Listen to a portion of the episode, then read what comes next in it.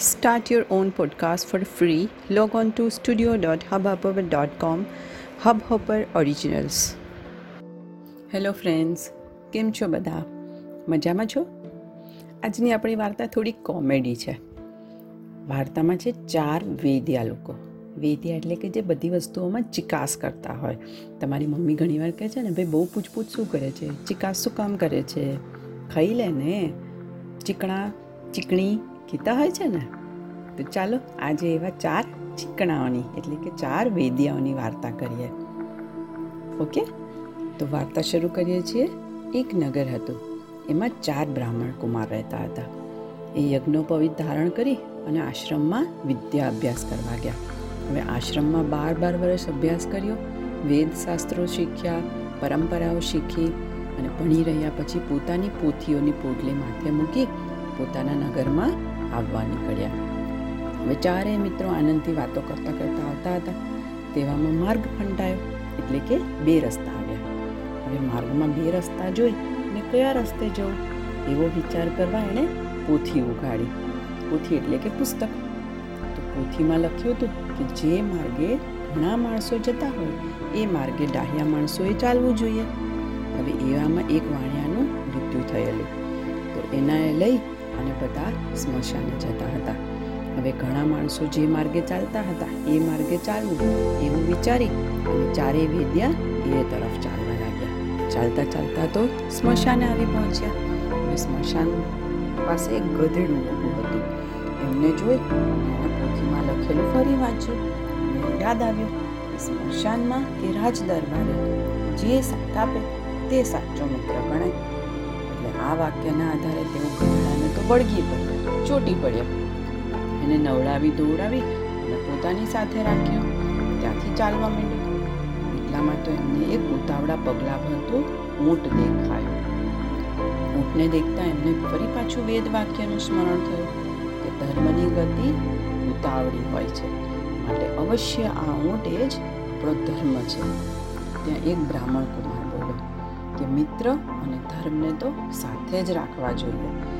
એટલે ગધેડાએ ફરી મિત્રને ઊંટ ધર્મ બનાવી દીધો અને સાથે બાંધી દીધો. હવે આ વાત જેનો ગધેડો હતો તે કુંભારને જાણવામાં આવી એથી એ તો લાકડી લઈને મારવા દોડ્યો.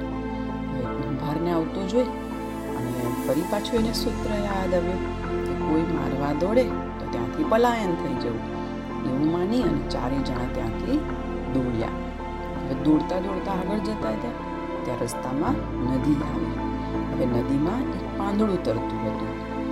એવું જોઈ અને એને ફરી કંઈક યાદ આવ્યું કે સંકટ સમયે પાંદડો પણ ઉપયોગી થાય છે. તેથી આ પાંદડાના આધારે નદી તરી જવાશે. એમ માની અને એક બ્રાહ્મણ પુત્ર નદીમાં કૂદી પડ્યો. હવે એને ડૂબતું જોઈ અને બીજો બ્રાહ્મણ પુત્ર બોલ્યો કે જો સર્વનાશ થતો હોય ને, એ સમયે આપણે પોતાનું પણ જતું કરી અને બીજાને બચાવી લેવું જોઈએ. એટલે તુરંત પેલા ડૂબતાનું માથું કાપી લીધું અને ધનને બ્રાહ્મણ પુત્ર તો મરી બીજા ત્રણ જણા ચાલતા ચાલતા ગામમાં ગયા. એટલે ગામના લોકો તો બહુ ધાર્મિક હતા. એટલે એક જણે બ્રાહ્મણોને જમવાનું કહ્યું. તેઓ યજમાનને ત્યાં ગયા તો તેણે ભોજનમાં સેવો કર્યું સેવો જોઈ અને એકે કહ્યું કે દીર્ઘ સૂત્રી એટલે કે નાનો સૂત્ર હોય ને, એ તો હંમેશા નાશ પામે. એટલે બધાએ સેવોના ભાણા પડતા મૂકી અને ત્યાંથી ચાલતા ગયા.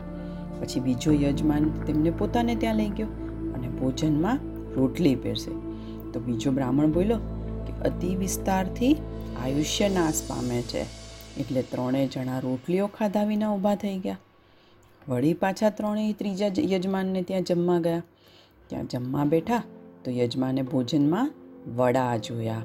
હવે વડા જોઈ અને ત્રીજો બ્રાહ્મણ બોલ્યો કે શાસ્ત્ર વચન છે કે જ્યાં ઘણા છિદ્ર હોય, ત્યાં ઘણા અનર્થ સમાયેલા હોય છે. એટલે અનર્થના ડરથી તો ત્રણેય જણા ત્યાંથી પાછા ભૂખ્યા ઊભા થઈ ગયા. આમ ત્રણેય જણા જમ્યા વિના ભૂખ્યા ને ભૂખ્યા પોતાના ઘરે ગયા અને પોતાના સંબંધીઓને પોતાની આપવીતી સંભળાવી. હવે આવું સાંભળ્યા પછી તમને બધાને હસવું આવે છે? હા, તો આવી ત્રણેય વેદ્યાઓની વાત સાંભળીને આખું ગામ પણ હસવા લાગ્યું કે આ લોકો કેટલા ચીકણા છે, કશી બુદ્ધિ વાપરતા છે નહીં. તો આપણે પણ જ્યાં બુદ્ધિનો ઉપયોગ થતો હોય ત્યાં બુદ્ધિ કરવાની. પણ અતિ ચિકાસ, ચીકણાસ કે જૂઝી બનીએ તો લોકો આપણા ઉપર હસે જ. કે લોકો આપણને એમ નાખે કે તમે બહુ બુદ્ધિશાળી છો.